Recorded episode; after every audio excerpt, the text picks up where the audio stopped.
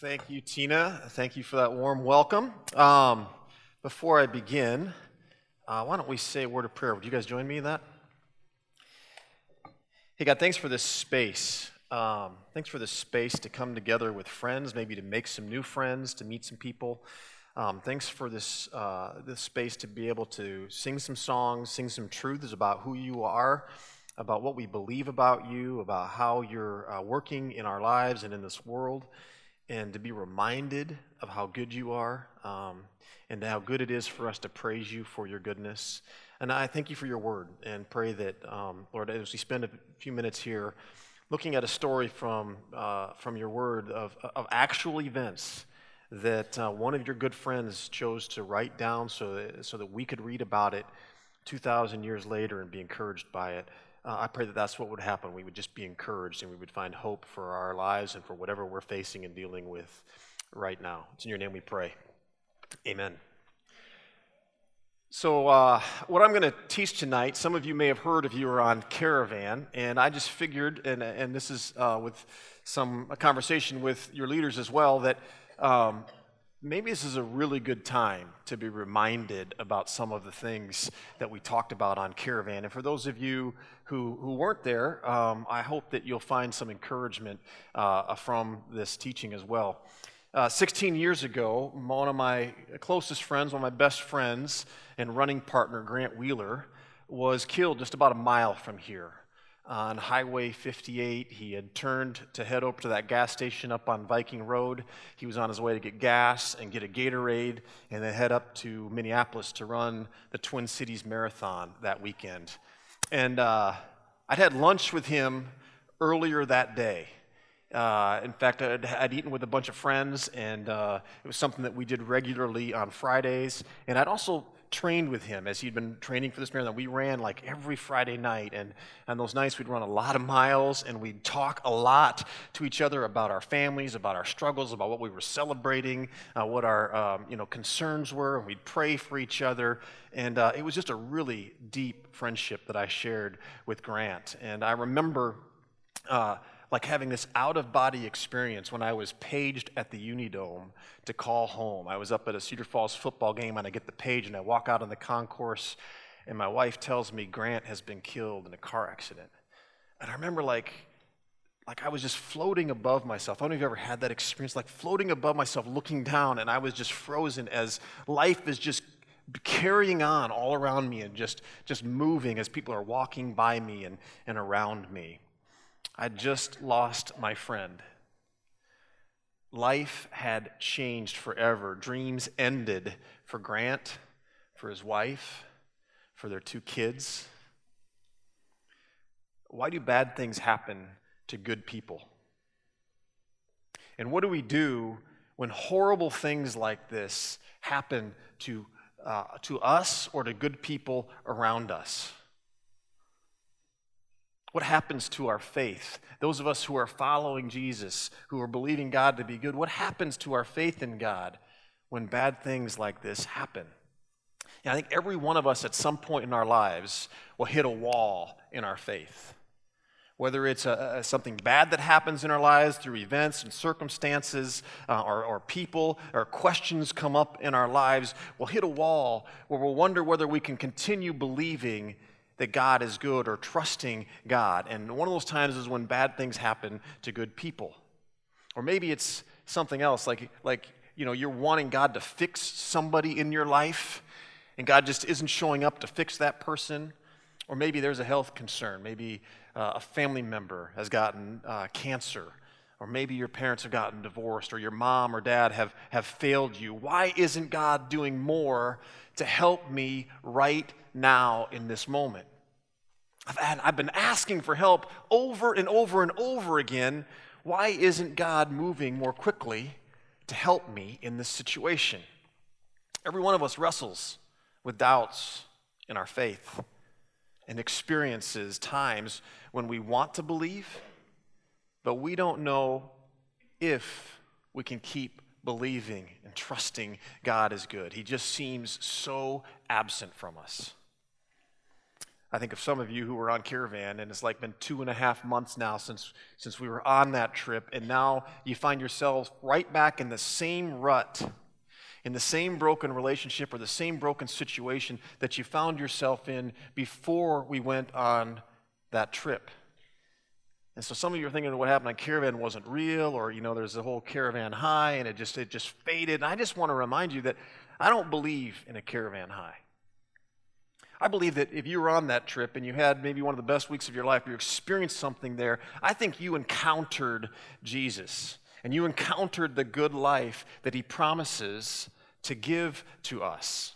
But if you were expecting that goodness and that, and that high in Jesus to last forever, or that high in anything else to last forever, you're going to be disappointed in whatever that is, whether it's God or whether it's something else or it's yourself. Because bad things do happen to good people, and sometimes we hit ruts we just can't get out of. But didn't Jesus invite us to a full life, to an abundant life? Yes, he did. And I believe that encounters of this goodness, tastes of this goodness prove that. Jesus says, I, I promise to bring you a life to the full. We get glimpses of his kingdom coming into our lives like little outposts along the way. Necessary, a momentary, very real reminders of what is yet to come and the work that he's doing in our world. He brings this promise of abundance life, both here and now, and yet not yet. It will be realized in full in eternity.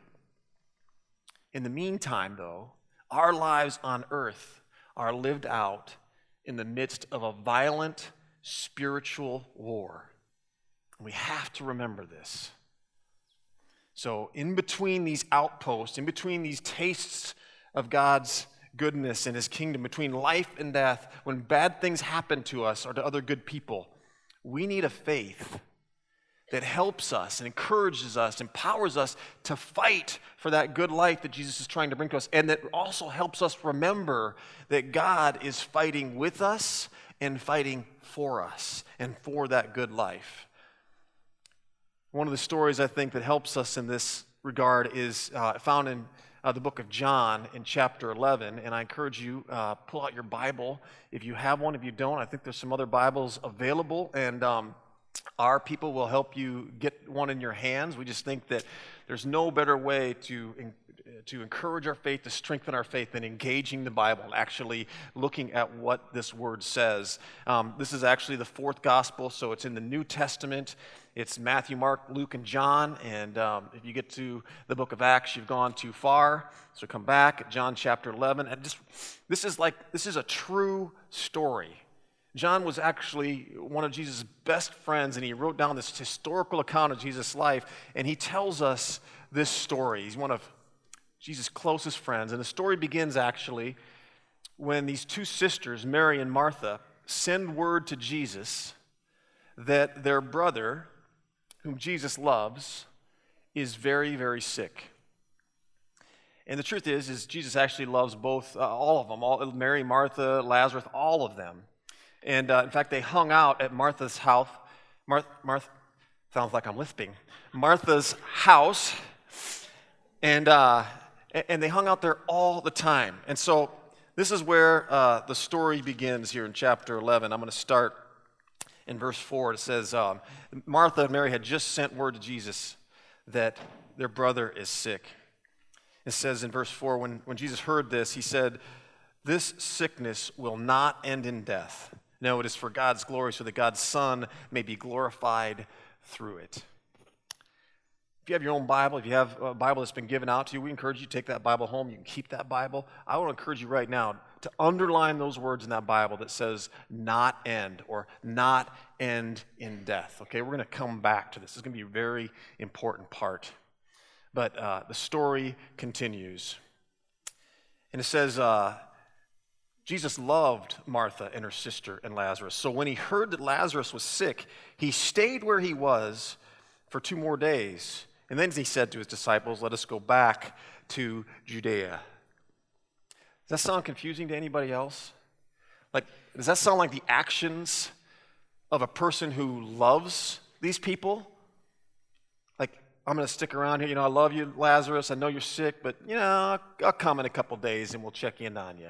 I remember my freshman year of college, one of my good friend's fathers passed away, dropped dead on University Avenue, just boom. And uh, I was over in Ames at the time. You want to talk about bad things happening to good people? A freshman in Ames, that's a bad thing happening to good people. Sorry, uh, I transferred to Iowa, graduated from Iowa. Go Hawks.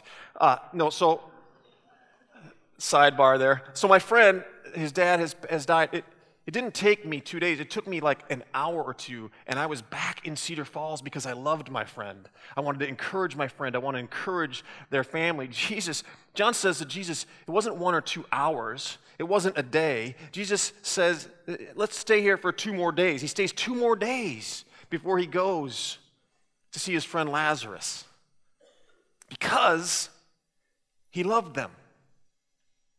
Does that make any sense to anybody? Well, we have to read on. Jesus gives us a hint that this is going to be about his Father's glory. And then in verse 17, Jesus arrives at Martha and Mary's house, and on his arrival, Jesus found that Lazarus had already been in the tomb for four days. Four days. Lazarus isn't just kind of dead, right? Like, he is really dead. The worms have been eating at his body for four days already, right? And just he's dead in the ground. What are his disciples thinking? Jesus had just told them that this sickness is not going to end in death. Was he just telling them what they wanted to hear? Did he, did he lie to them? Couldn't he have come sooner and actually saved his good friend Lazarus? Evidently not, because, like we said, Lazarus isn't just kind of dead, he's really dead, and this is bad. Lazarus, Martha, and Mary were good people. They were good friends of Jesus. Imagine what they were going through ever since they sent word to Jesus that Lazarus was sick, right? They have no idea what Lazarus is sick with. They can only see him getting worse and worse day by day. They have no medicine. They have no way to comfort him, you know, give him something that eases the pain or whatever it is that he's going through. All they know is that he's sick and he's getting worse. And they can only keep reassuring him, hey, we sent a messenger to Jesus. Jesus loves you. As soon as he gets that message, you know he's coming as soon as he can to heal you and to make you better. We've seen him do this over and over again. Don't worry, Jesus is coming. But Jesus doesn't come, at least not in time. And a bad thing happens to some really, really good people. Have you ever experienced that? Have you ever asked God for some help? Ever asked Him to show up? Maybe you needed a friend. Maybe you needed a miracle. Maybe you needed something, and you're just praying and praying over and over again. And then the worst thing you were expecting actually happens. It comes true because you didn't get the help you were expecting or, or, or desperate for from Jesus. What did you do? What happens to your faith? In a time like this. I want you to look back at those words that we circled, that we underlined, that said this will not end in death. And I want you to notice what Jesus doesn't say right there.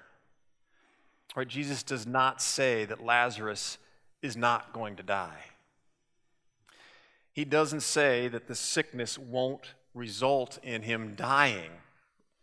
He says it will not end in death. Death is not going to have the final word in Lazarus' life here. And he goes on to tell them this sickness is going to be used to reveal the glory of God. Right now, now I'm thinking the glory of God better be pretty darn good because this is pretty darn bad.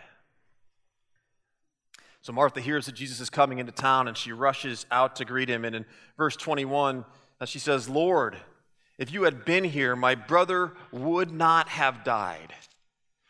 Is she angry with Jesus, do you think? Disappointed at least? I mean, we hear a hint of that, right? If, if you'd have come sooner, my brother would still be alive. What took you so long? She's saying, it seems like. And at the same time, listen to this affirmation of who Jesus is and what Jesus is able to do, because she's also saying, if you'd have been here, you could have done something. You have the power to heal people. We've seen you do this so many times for other people you barely even knew. You could have done this for someone you loved so much. We've seen you do crazy things. And it's hard to know what the tone is that Martha is using when she comes to Jesus. But I think she is both expressing her grief and disappointment as well as her faith in Jesus. She knows that God gives Jesus what he asks for, and that Jesus has this close relationship with God, and that's enough for her to be able to come and be honest with him about her disappointment and grief, and also to declare her faith in Jesus. And then she says this great statement in verse 22. It says, You know, my, my brother would still be alive. And then she says, But I know that even now, God will give you whatever you ask. Why don't you circle even now or underline even now, whatever it is to, to, to remember this? Martha says, I know that even now, even though my brother is dead and all seems lost, God is going to give you, Jesus, whatever you ask. So is she asking Jesus to, to bring her brother back to life, do you think? She raise him from the dead? I don't think she is. I don't think a resurrection, and from a conversation that's earlier in this, in this chapter, you can read for yourselves, I don't think that that was really in her sphere of reality any more than it's in our sphere of reality. We just don't see people raised back to life on a regular basis here, and neither did they. I think what she's saying is that even now, Jesus, I trust you. I trust that you're good. I trust that God will give you what you ask for and that you will give us what we need to see us through this difficult time and this grief and this pain that we're experiencing. Even when I'm deeply disappointed and hurting, Jesus, I'm going to come to you because you have what I need to see me through. And you know, Jesus, and God knows better what we need than we know ourselves what we need, and He will provide it. And Jesus taught us to pray, and He taught us the Lord's Prayer, and part of that prayer says, Your kingdom come, your will be done on earth as it is in heaven. I think that's part of what Martha is saying. She's saying, Lord, your will be done. And she doesn't expect life to be somehow miraculously removed of all hardship and struggle. She knows that disappointments and hard things are a part of life. But she trusts that Jesus will provide what she needs even now in the midst of her disappointment. Do you have an even now kind of faith? What about in the midst of your disappointment and your heartbreak, brokenness, life changing circumstances? Do you cling to an even now kind of faith? Or are you like clinging to this hope that, that life's just going to be problem free? It's a myth, right? It's, it, it's a problem free life is not a reality, it's a false hope. Jesus even promised us in this world you will have trouble, but take heart because I have overcome the world. And Martha, I think we could take a lesson from her. Instead of putting our hope in a perfect life, maybe we should put our hope in the perfect one and bring our disappointments and our hurt and an even now faith to Jesus. Jesus sees this faith and he says to her in verse 23, Your brother will rise again. And that leads to this whole conversation about the resurrection and when it's going to happen. And, and you can read all that. And then uh, Martha runs and tells her sister Mary that, hey, Jesus has come. And, and Jesus runs, or Martha runs out, or Mary runs out and falls at Jesus' feet and she's crying. And she says the exact same thing Martha has just said that if you'd have been here earlier, our brother would still be alive. And both of these women who knew and loved Jesus didn't hesitate to run to Jesus in their darkest moments and express their hurt as well as their faith. This is what an even now faith looks like. Paul, actually, who had his own miraculous encounter with Jesus, defines faith for us in the book of Hebrews. And he says, This is what it is it's the confidence in what we hope for and the assurance about what we do not see or what we have not seen yet. So much of what God is doing in our lives, even and especially in the midst of hard times, we don't know what He's up to. We haven't seen the outcome yet. Will we keep believing and trusting that He's good and He's going to bring a good outcome to us? And you see, I don't think we can cultivate or generate this kind of faith on our own. This is a gift from God that if we ask for it, He will give us this faith. And if we will spend time regularly with Jesus, and we'll talk to him and we'll share our hurts and disappointments and, and cling to his promises, he will build this into an even now kind of faith in our lives. Most of what God has promised us has yet to happen. And yet we think about all the blessings in our lives. You think about the friendships and the life He's given you and the gift of creation. And you think of laughter and fun and friends and, and food. Like I had a couple beef sticks today. Oh my gosh. It's been so long since I've had a beef stick. They were so good. It's like, well, maybe you don't like beef sticks. I, I thought they were heavenly. So, I mean, these are just good gifts everywhere that He's given us. And yet, how much more is there to come? It's amazing. Martha and Mary have faith, but they could not have possibly understood what was about to happen. And uh, Mary's in tears at Jesus' feet, and so are the Jews who have come to comfort her. And uh, we pick up the story down in verse 33. It says, When Jesus saw her weeping, and the Jews who had come along with her also weeping, he was deeply moved in spirit and troubled. Where have you laid him? He asked. Come and see, Lord, they replied. And Jesus wept. There's so much in these just few lines, but I, what I want you to do is I want you to underline deeply moved in spirit and troubled. I read those words. Now, what does that mean? Jesus was deeply moved and troubled in spirit. So I picked up a couple of translations. In the message, it says this it says, uh, a deep anger welled up in Jesus. Like, anger? Who's he angry at? What's he angry about? And I read a little bit more about what's the Greek word here that's, that's being used in all of this.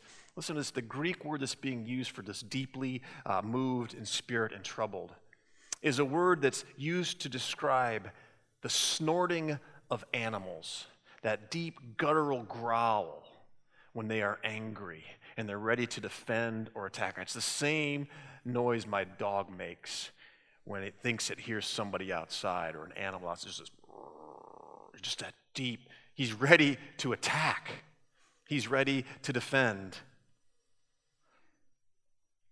Jesus is mad. See, this whole chapter is about life. It's about God's life. It's about God bringing his life to us. In fact, just before chapter 11 is, is the promise I talked about in chapter 10, where Jesus promises fullness of life. But right before that, he says that there is a thief in this world who comes to uh, steal, kill, and destroy life. But I have come to give you life to the full. And Jesus is ticked off at the enemy in the midst of this violent spiritual war who comes to rob us of the life that God is trying to bring to us. And he's ready to attack anything that tries to rob us of this life. The most important thing is for Jesus to, to show us the glory of God. The glory of God is God's goodness and His power and His love at work for us, His life. And the truth is, we all face death all the time when you think about it. Whether it's physical death, maybe you're not worried about dying today, but maybe it's a, a family member who's, who's recently died or who is struggling. Maybe it's depression that's robbing you of a fullness of life or anxiety. We face emotional and spiritual and psychological death. We face death of relationships, death of dreams, maybe uh, a death of, uh, of, of a parent's marriage. We're no longer living with, with the parent that we really love. Jesus is angry at all of these things that rob us of life. But Jesus reminds us it's not going to end here. And he says to you and me the same thing that he says to Martha trust me. He says, Trust me, because did I not tell you that if you believe, you will see the glory of God? That's verse 40. Circle that a couple times. Did I not tell you, if you believe, you will see the glory of God? Martha had told him, Listen, I have faith that God will give you your Father will give you anything you ask for. I believe that's true. She didn't know that Jesus was God in the flesh. She just knew Jesus was really close to God, and that was enough for her. She said, I want to see the glory of God. And Jesus says, I want you to see that. If you keep coming back to me, keep believing in me, keep trusting me in the darkest moments, you will see this. Finish up the story here. So Jesus goes to the tomb and he says, uh, it says, they took away the stone in verse 41. And Jesus looked up and he prayed to his Father. And then it says that Jesus called in a loud voice, Lazarus, come out. And the dead man came out, his hands and feet wrapped with strips of linen and a cloth around his face. And Jesus said to them, Take off the grave clothes and let him go. Therefore, many of the Jews who had come to visit Mary and had seen what Jesus did believed in him. You think? Put yourself there. Imagine this dead man. Jesus calls into a grave. He's been dead for four days, and this dead man comes walking out of the grave. What just happened? Right? I think you're going to maybe believe this guy a little bit more. And he says, Go, see that it's real. Take off the strips of linen. See that it's really him. You know, go touch him. Go, you know, go set him free. And you're like, uh uh-uh. uh right? I've, I've seen Walking Dead, I've seen what happens next. Jesus is just laughing at all of this because he knows how the story ends. And you're in shock. This is the glory of God. His power, not just to wake us up from sleep, but to, to, to raise us from the dead and to give us new life. So, why isn't he helping me now?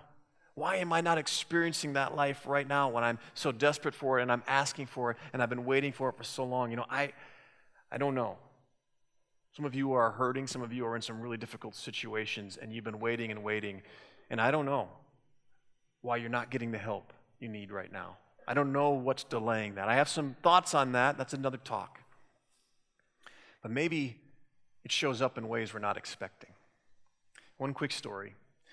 This summer, my dad came to stay with us.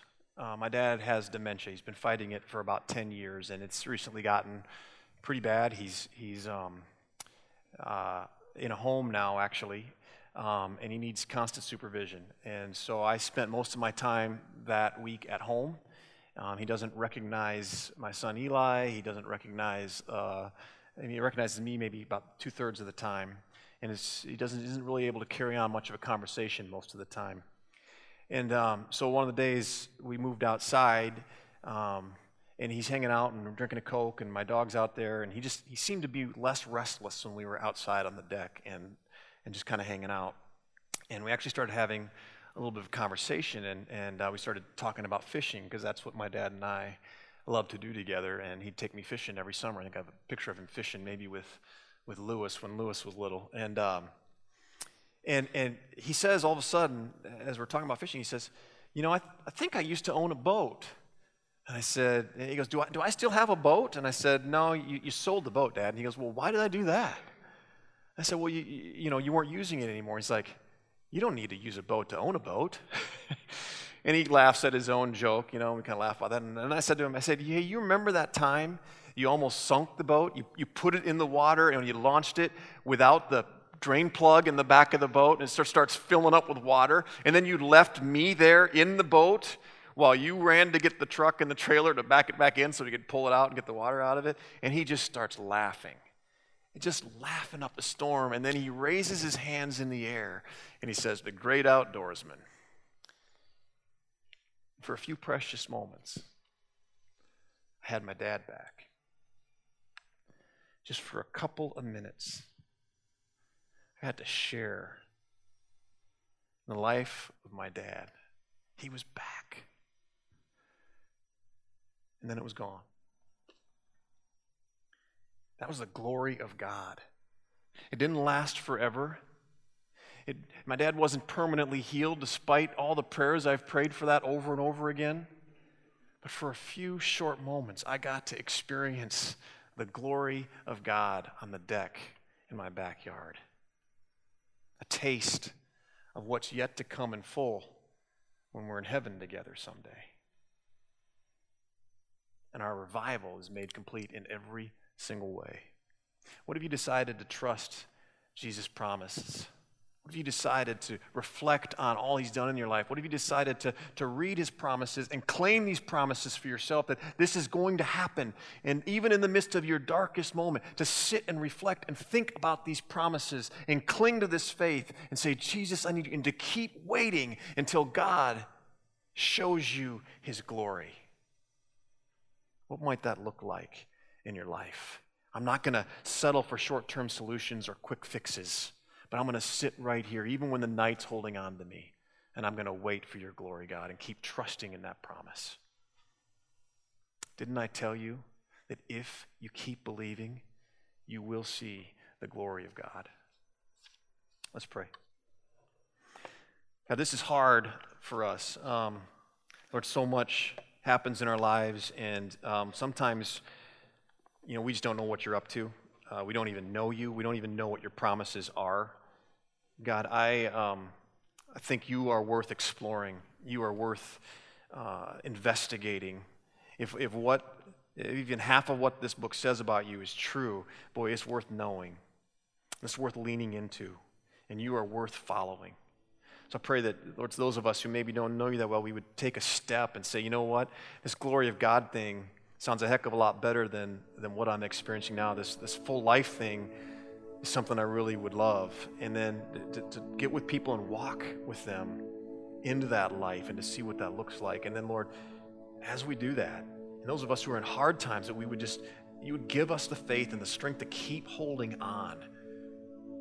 We would catch glimpses of you fighting with us and for us. Your presence would be enough for us. Lord, that, that we would hang on and that we would see your glory. Lord, I pray that you would make this true in our lives. It's in your name we pray. Amen.